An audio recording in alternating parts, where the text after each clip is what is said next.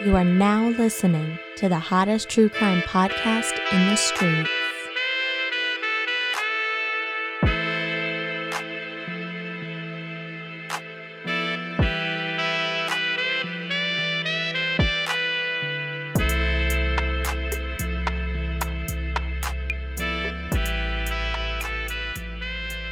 Hello and welcome to another episode of Affirmative Murder, the Equal Opportunity True Crime Comedy Podcast. I am Alvin Williams, and once again, I am not joined by my partner in true crime, Francel Evans. But folks, I want to let you know that I've spoken to Fran, I've seen Fran, I've embraced Fran. He is in good spirits, and he will return soon. He just needed a little bit more time. But as I said last week, the show must go on. I am stubborn in that way. I kind of refuse to take a break because it can lead to a slippery slope. I don't want to I don't want to start bad habits this late in the game. So I'm going to put something out. And this week is no different. So back in October of last year I did a series of podcasts on cults that I was fascinated by exclusively for our patrons, and I decided to release one of these episodes from behind the paywall. So once again folks, thank you for all the kind words you sent to my brother. Um he'll be back soon what he chooses to divulge to you folks is his business. And I appreciate that you guys respect that. But the kind words were have been amazing and are beautiful. And I sent screenshots to him of it and he appreciates it. And I'm sure he'll tell you all that stuff when he returns. But for your enjoyment and possible complete and utter shock, I present to you the story of the Sarah Lawrence College co ed cult scandal.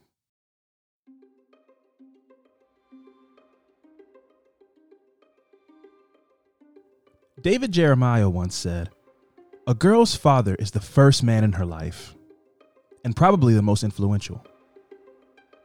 Talia Ray was anything but hesitant to tell anyone who would listen about her biggest influence, her dad, Larry.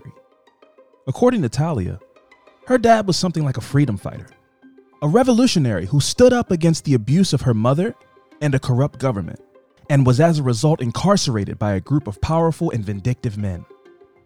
Talia was a freshman at Sarah Lawrence College in New York, one of the most expensive colleges in the country. A little older than a typical freshman, she naturally assumed the role of leader in her friend group. So, in late September of 2010, at the beginning of sophomore year, when Talia told her roommates that her father was getting out of prison and needed a place to crash for a while, they were mostly unfazed. They had all heard the stories about her father, the truth teller, who was silenced by the man. But within days of his release, there he was in the flesh, on campus. He made himself at home in the common area, cooking steak dinners and ordering expensive takeout for Talia and her seven housemates to enjoy. While they ate, Larry would regale them with stories of his long and decorated history as a government agent, his days as a CIA operative, insights into top secret international missions, all made more entertaining through a nasally Brooklyn accent. He loved nothing more than preaching the values of the Marine Corps and dropping references to his relationships with high ranking American military officers.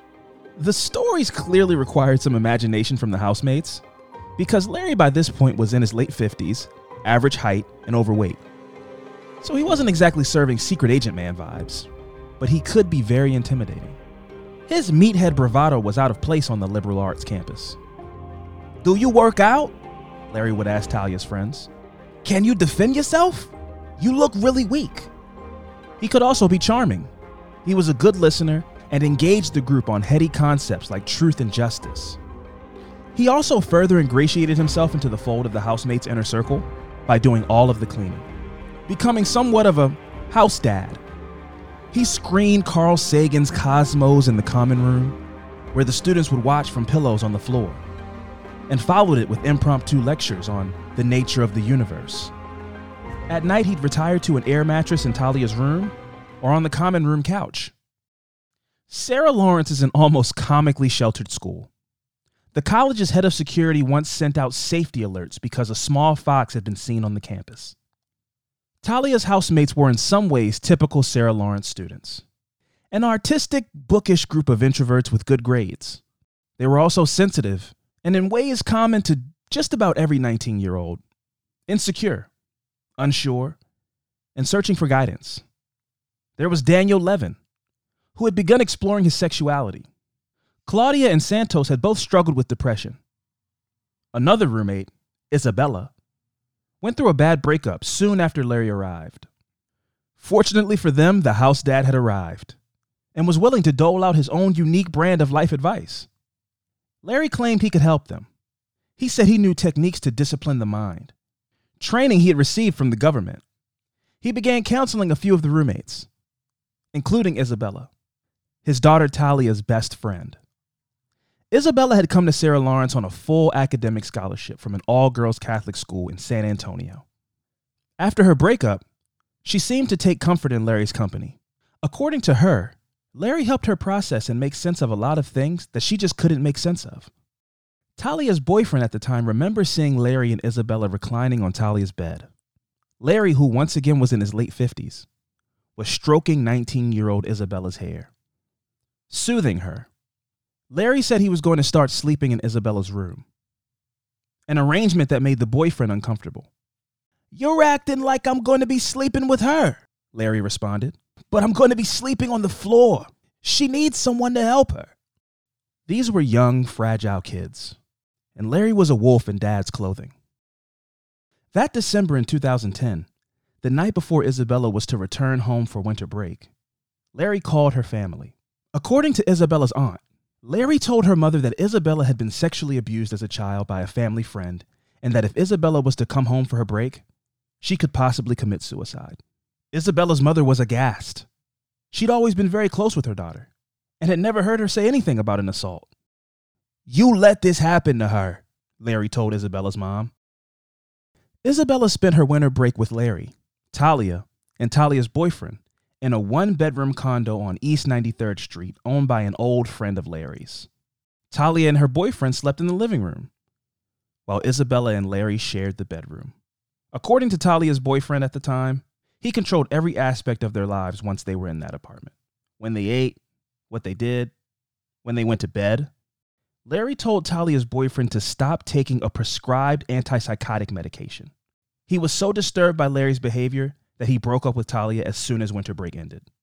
When the spring semester started back up, Larry also returned to Sarah Lawrence, spending most of his nights in Isabella's room. His house meetings and family dinners continued, and to some, started to feel mandatory. One night, Larry gathered everyone in the common room and began lecturing them on Q4P, a philosophy based on the supposition that all energy in the universe is powered by the quest for potential. Q4P was the brainchild of Larry's friend, David Birnbaum, a diamond dealer who moonlights as a philosopher. Picture Adam Sandler in Uncut Gems being who you turn to for insight on the mysteries of the universe. One particular housemate, Claudia, was especially intrigued by the presentation and began having weekly counseling sessions with Larry. Claudia had grown up on the outskirts of Los Angeles. In high school, she was part of a group of friends who spent weekends writing poetry, taking pictures, and talking about boys. Sometimes Claudia stretched the truth for effect, but in innocent ways. Her friends called her out for claiming to like bands she had never listened to. But honestly, who hasn't been there? Confession time. When I was in high school, every music publication that I respected was raving about Arcade Fire. They had two thumbs up, 10 stars, everything. They were the band to be on the lookout for. So whenever I got in conversations about music I was listening to, I would always add Arcade Fire to the list. To this day, I cannot name you a single Arcade Fire song. I don't know what their music sounds like. I don't know a single member of the band, but it sounded good. And that's who you are at that age.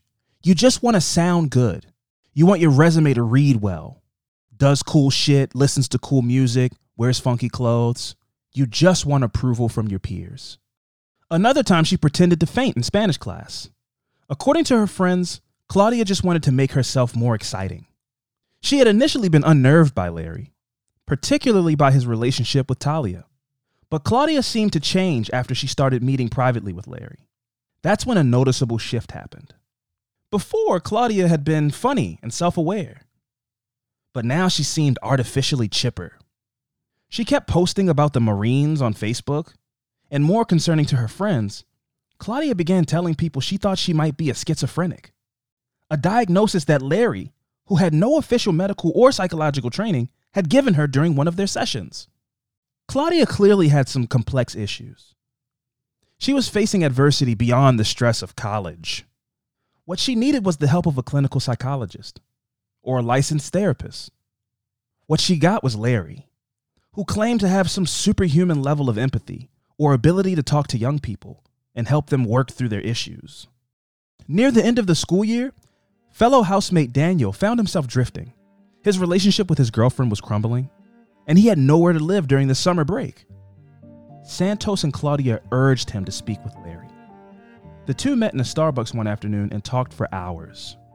Larry gave him advice that felt refreshingly straightforward dump your girlfriend.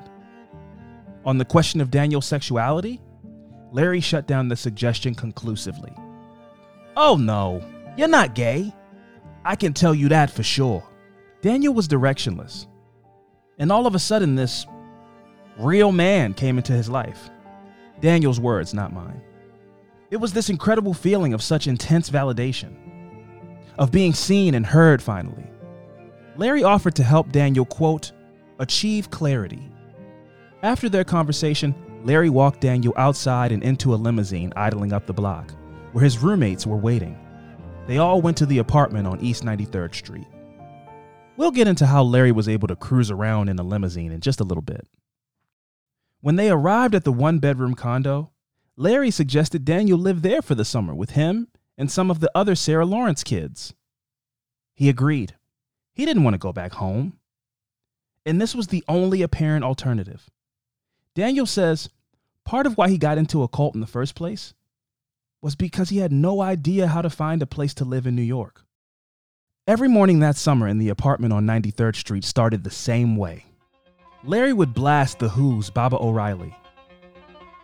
the message was clear. Larry planned to personally guide the young adults, Daniel, Talia, Claudia, Isabella, and Santos, through the hellscape of teenage angst. Living in the apartment wasn't all that different from living in a college dorm. There were family meals, movie nights, and a camaraderie that fostered intense discussions that could drag on all night. Daniel worked at a vegan ice cream shop in the East Village that summer.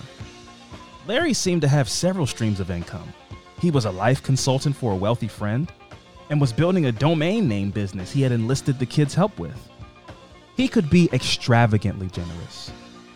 Sometimes he bought his young roommates expensive clothing or shoes, and he would occasionally take the group out for dinners at upscale steakhouses, always paying for it with a wad of cash he kept in a backpack that he carried with him at all times. He had a limo driver on call to take them home, no matter the hour. Larry's core program of personal transformation happened on nights they stayed in.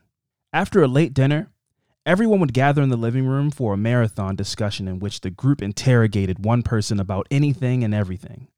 Usually, the person being questioned had landed in the hot seat because he or she did something that Larry didn't like. Trivial mistakes, such as scratching a pan or breaking a plate, were considered intentional manifestations of childhood trauma. The group session's purpose, Larry explained, was to reveal deep personal truths. Imagine the fear instilled in an environment where loading the dishwasher improperly could lead to a public castigation. The meetings would often end in breakthroughs that followed a disturbing dream logic. On one occasion, Larry convinced Daniel that the reason he played the ukulele was because of trauma inflicted on him by his father. Larry told Daniel to smash the instrument in front of the group as an act of catharsis. When he did, the group applauded Daniel for achieving closure. My suspicion is that Larry just hated ukulele music and came up with an elaborate way of putting an end to it, which in and of itself is several red flag emojis because who could hear Israel Kamakawiwo'ole sing Somewhere Over the Rainbow and hate it? Daniel felt immense pressure to find explanations for his actions. Once, after spending hours in the hot seat with no end in sight, Daniel told a story that finally got Larry's attention. He said when he was a kid, he found a baby bird in his driveway, and it was injured. Daniel held it in his hand and crushed it. He claimed this was a traumatic thing that formed him. The story was entirely made up, but it ended the session. Daniel would wake up the next morning following these late night therapy sessions to Baba O'Riley and go to his job exhausted. Larry himself never seemed to get tired. He preached the benefits of prescription amphetamines, and according to multiple acquaintances, took them at such high doses that he rarely needed sleep. Larry goaded his young roommates to live healthier lifestyles. Claudia was particularly motivated to adopt Larry's eating and exercise regimen. According to her mother, she became fixated on losing weight and was increasingly unhappy with how she looked. From the first time they'd heard of Larry, Claudia's parents were suspicious of him. When they realized he was living in the campus house, they met with Alan Green, Sarah Lawrence's Dean of Student Life. Green told them he'd received other complaints about Larry, but his hands were tied. A father had a right to visit his daughter on campus. A second meeting ended similarly. Sarah Lawrence said it had no record that Larry lived on campus at any time, which I guess is technically true. Claudia's parents had moved to the Upper East Side after she started at Sarah Lawrence. That summer, they were living just a few blocks from the 93rd Street apartment. They saw their daughter about once a week when she came home to get a change of clothes or drop something off. Claudia had become very critical of her parents. She would be disparaging about how they were running their household, saying things like, You can't even get dinner on the table on time. She'd be saying things that sounded like they came out of Larry's mouth, according to her mother.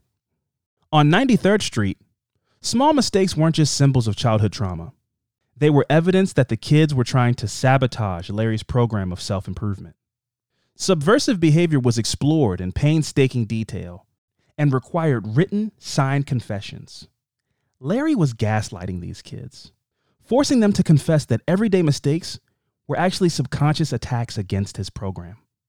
Daniel remembers delivering handwritten letters to Larry, listing items he had damaged as a part of an intentional effort to harm Larry's family. Daniel now believes the confessions served to cement Larry's psychological conditioning. If a cult leader can control not just your reality, but your own thoughts, you are likely fully indoctrinated. Over the years, Larry would collect hundreds of pages of such confessions from the students. Many of them used almost identical language. Things became more difficult for Daniel when Larry took a deeper interest in his sexual education. One night, Isabella came out of the bedroom and began kissing Daniel on the couch. At first, he thought Isabella was acting on a crush. But a few weeks later, Larry ushered the two of them into the bedroom instructing Daniel and Isabella to have sex while he watched. These sessions became regular, and Larry would sometimes participate. He made it seem as if his presence was part of Daniel and Isabella's journey to clarity. At the end of the summer, Claudia and Daniel left to study abroad in England. Before leaving, Claudia sent a long email to the Sarah Lawrence Dean with the subject line, The Truth. She wrote that when Larry first moved into their campus house, she had expressed fears and concerns about Larry being a bad, dangerous, manipulative, and sexually deviant man.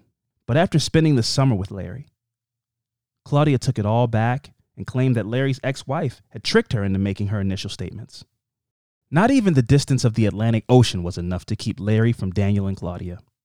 On one occasion, the two met up so Larry could Skype in for a family meeting. He proceeded to coach them through sex via Skype. And when their time abroad was over, Larry welcomed them back for the summer. Once school started again, Daniel continued to live in the apartment, commuting for class. Claudia got on campus housing, but still visited the apartment and stayed close with Larry. The already small space started to shrink even more as Larry began doing his own renovations. He removed the door handles to the bathrooms, which meant that no one was afforded any privacy. According to Daniel, it was so firmly established that anything Larry did was for a good reason that he doesn't remember anyone questioning anything. One weekend night, Claudia showed up at her parents' apartment with Larry and began asking her about her mother's first child, a girl who had died at birth. Larry said it must have been difficult for her to love Claudia, having just gotten over the loss. She says Larry then proceeded to dig into her until she just exploded crying. He was trying to break them down. Claudia was on his team, and her parents were on another team. She said to her mother, I don't believe you, Mom. I don't believe you could have loved me because of her. Then Claudia left with Larry, and that's when they knew he had total control over her.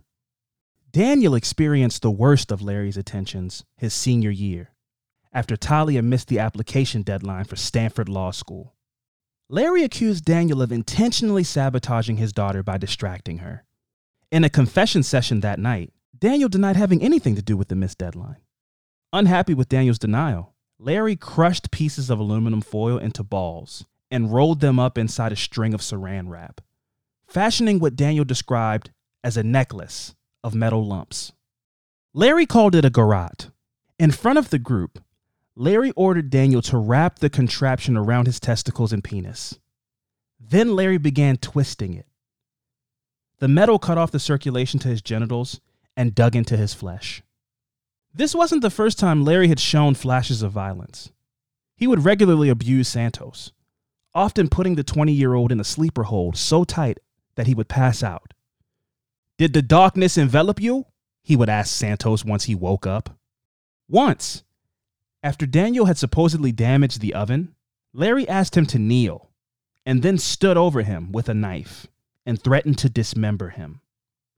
On one of Daniel's final visits to the apartment, he told Larry he was still feeling unsure about his sexuality. Enough of this. Go get one of your dresses, Larry told Isabella. In front of the assembled kids, Larry told Daniel to put the dress on and go retrieve the mail from the building's lobby. When he returned, Larry handed Daniel a dildo and ordered him to penetrate himself. Daniel followed Larry's command as his friends laughed at him. Larry had always told Daniel that everything that happened in the apartment was for his own good. But after that experience, Daniel finally found the courage to leave. In 2013, the spring semester of his senior year, he acquired on campus housing. He stopped responding to phone calls or emails from anyone living in the 93rd Street apartment. But the scary thing about charisma is that it's infectious. There's always somebody new to be drawn in by the allure of charisma like a moth to a flame, or a white girl to a Michaels. In the fall of 2011, while Daniel and Claudia were abroad, Santos had introduced Larry to his older sisters, Yalitza and Felicia. Santos's parents had emigrated from the Dominican Republic to the Bronx in the early 1980s.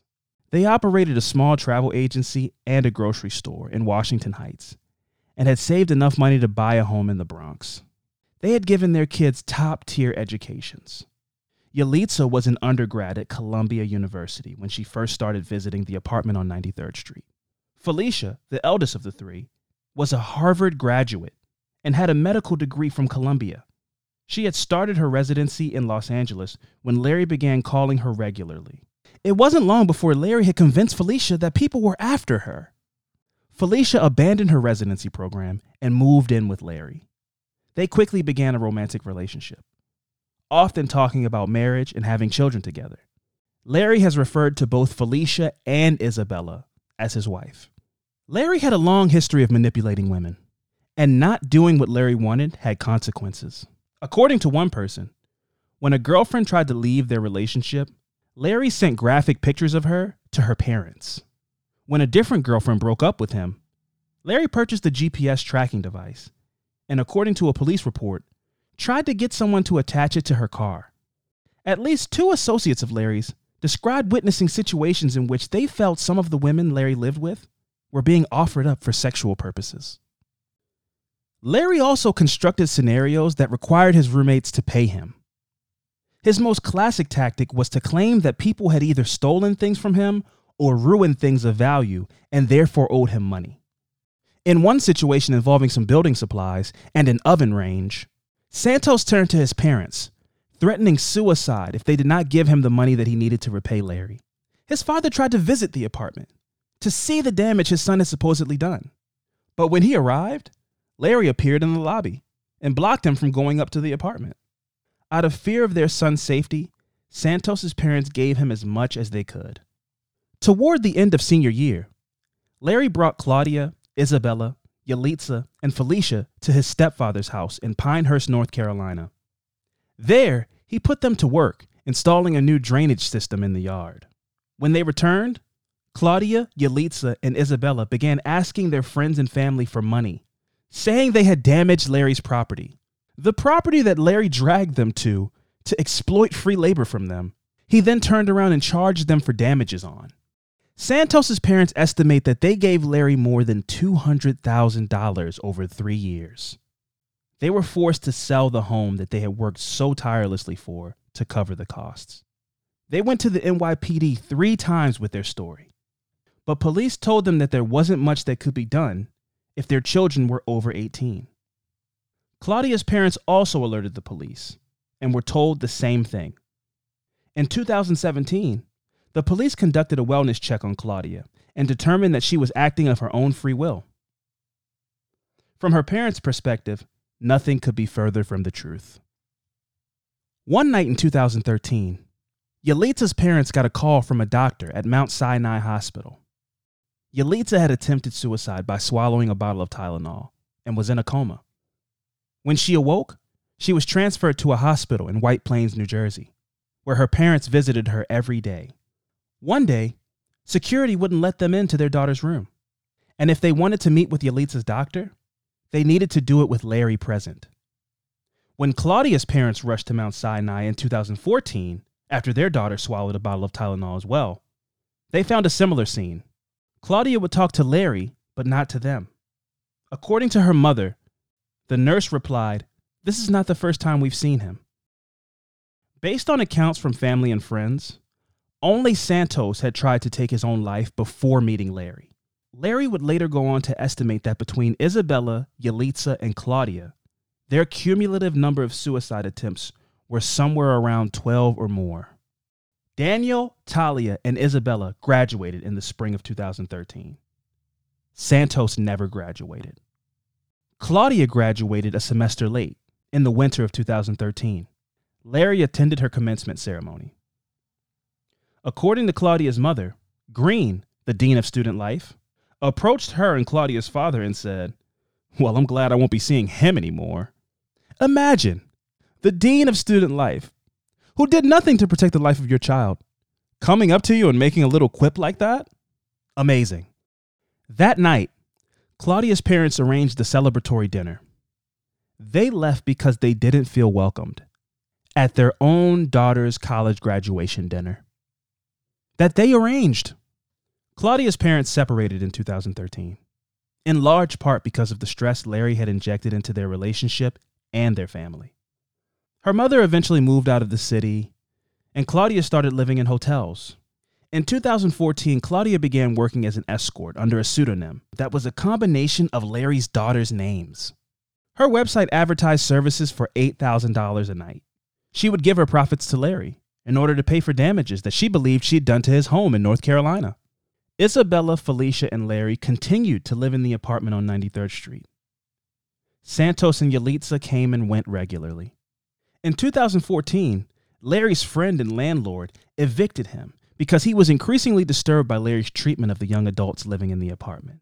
Add on top of that the damages from Larry's little DIY renovation projects.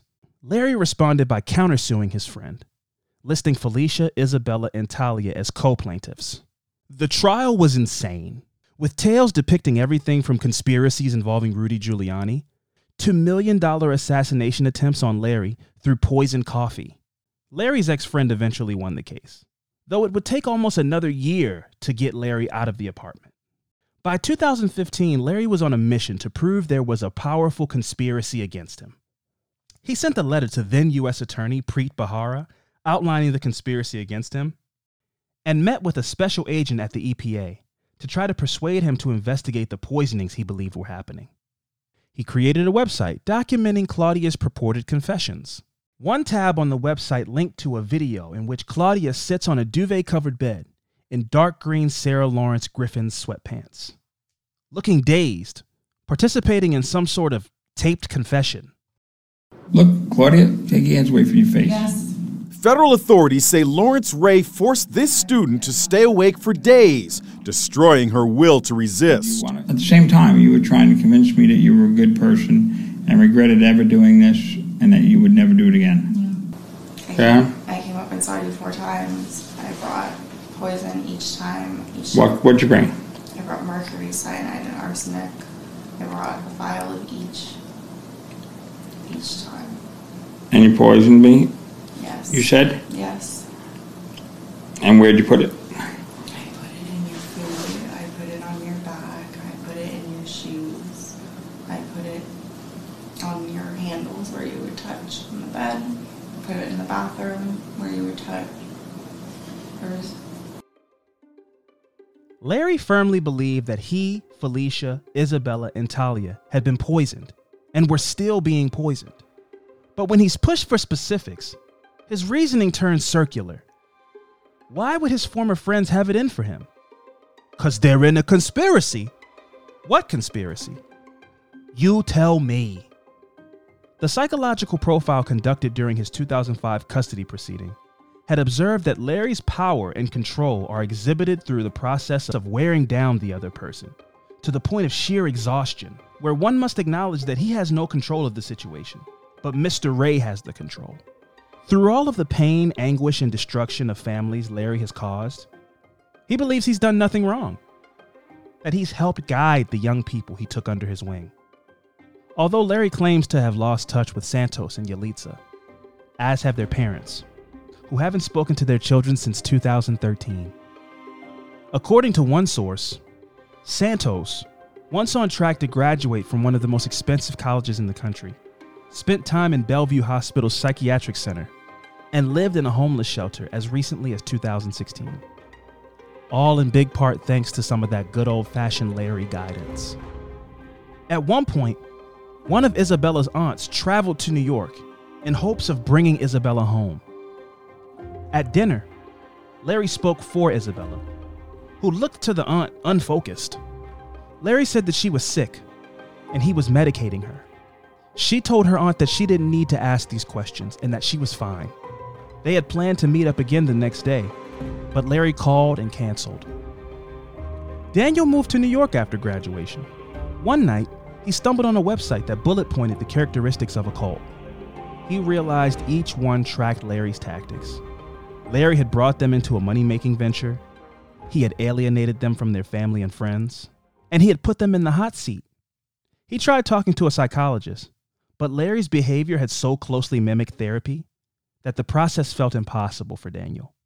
Even the act of making friends felt unsafe. When he went to parties, he worried he wouldn't be allowed to leave.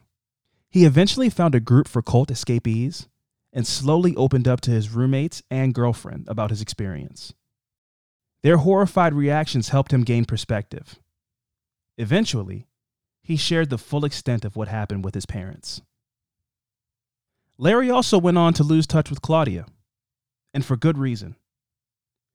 After reconnecting with a former employer, who hadn't spoken to her since she'd asked him for $500,000 to pay back Larry for damaging his property.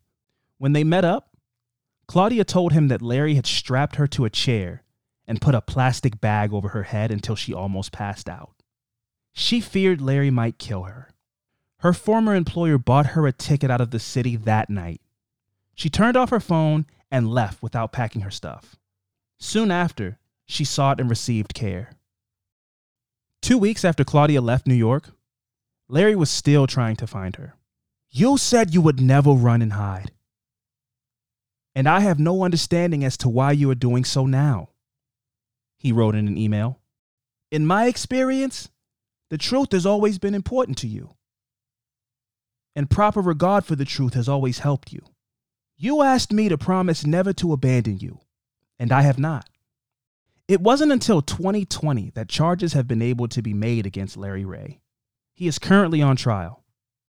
Some of his charges include sex trafficking, extortion, and forced labor. In a Manhattan federal court hearing, Judge Lewis Liman ordered Ray's trial on a 16 count indictment that included charges of racketeering, sex trafficking, and money laundering to proceed in February of 2022.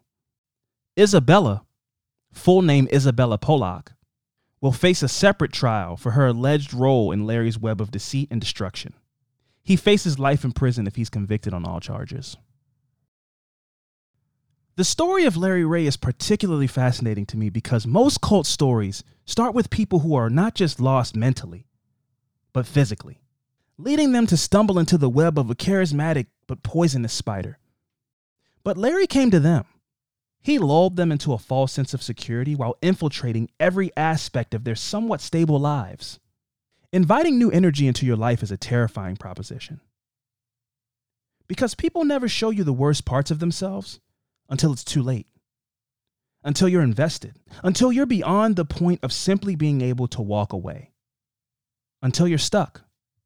Before I end this episode, I want to share with you a model for identifying a potential cult situation or just a dangerous relationship in general.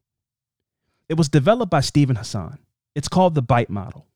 B is for behavior control, dictating where and whom you live with, attempting to modify your behavior with rewards and punishments, or regulating how much you eat or drink. I is for information control, deliberately withholding and distorting information, gaslighting, forbidding you to speak with people not approved by them, using information gained in confession sessions against you, having confession sessions.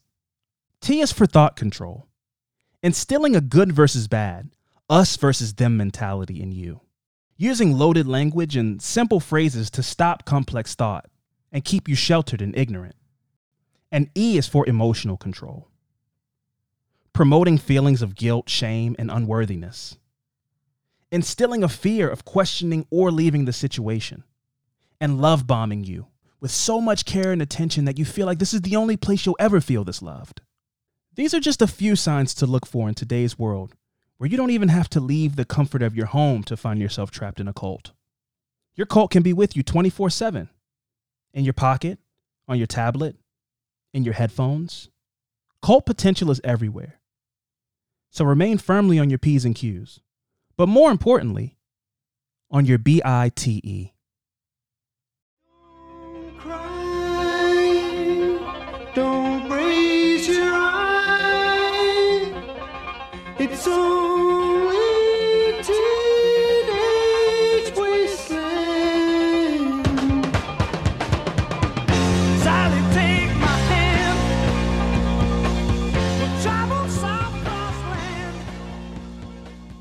Wow, wow, wow, wow, wow. That Larry Ray is an exceptional piece of shit.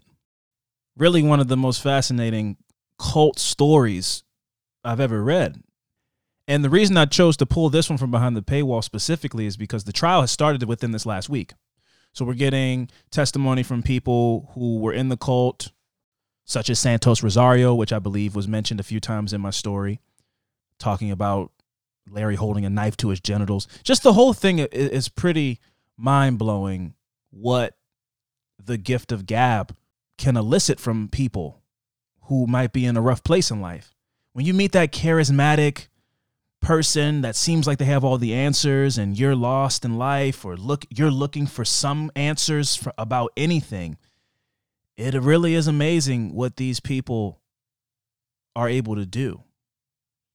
That's probably the most fascinating part about cults to me is is how they how they spin their web and who gets trapped in the web. And Larry Ray managed to manipulate his daughter's college experience into a really dark and deceitful web and did a lot of damage to people mentally that I don't know can be easily undone. But I encourage people to stay abreast with the Larry Ray trial. There's going to be a lot of fascinating testimonies and information coming out. And I'm interested to see what his sentencing will be. And uh, yeah, this has been another episode of Affirmative Murder. I've been Alvin Williams, and we'll see you guys next time.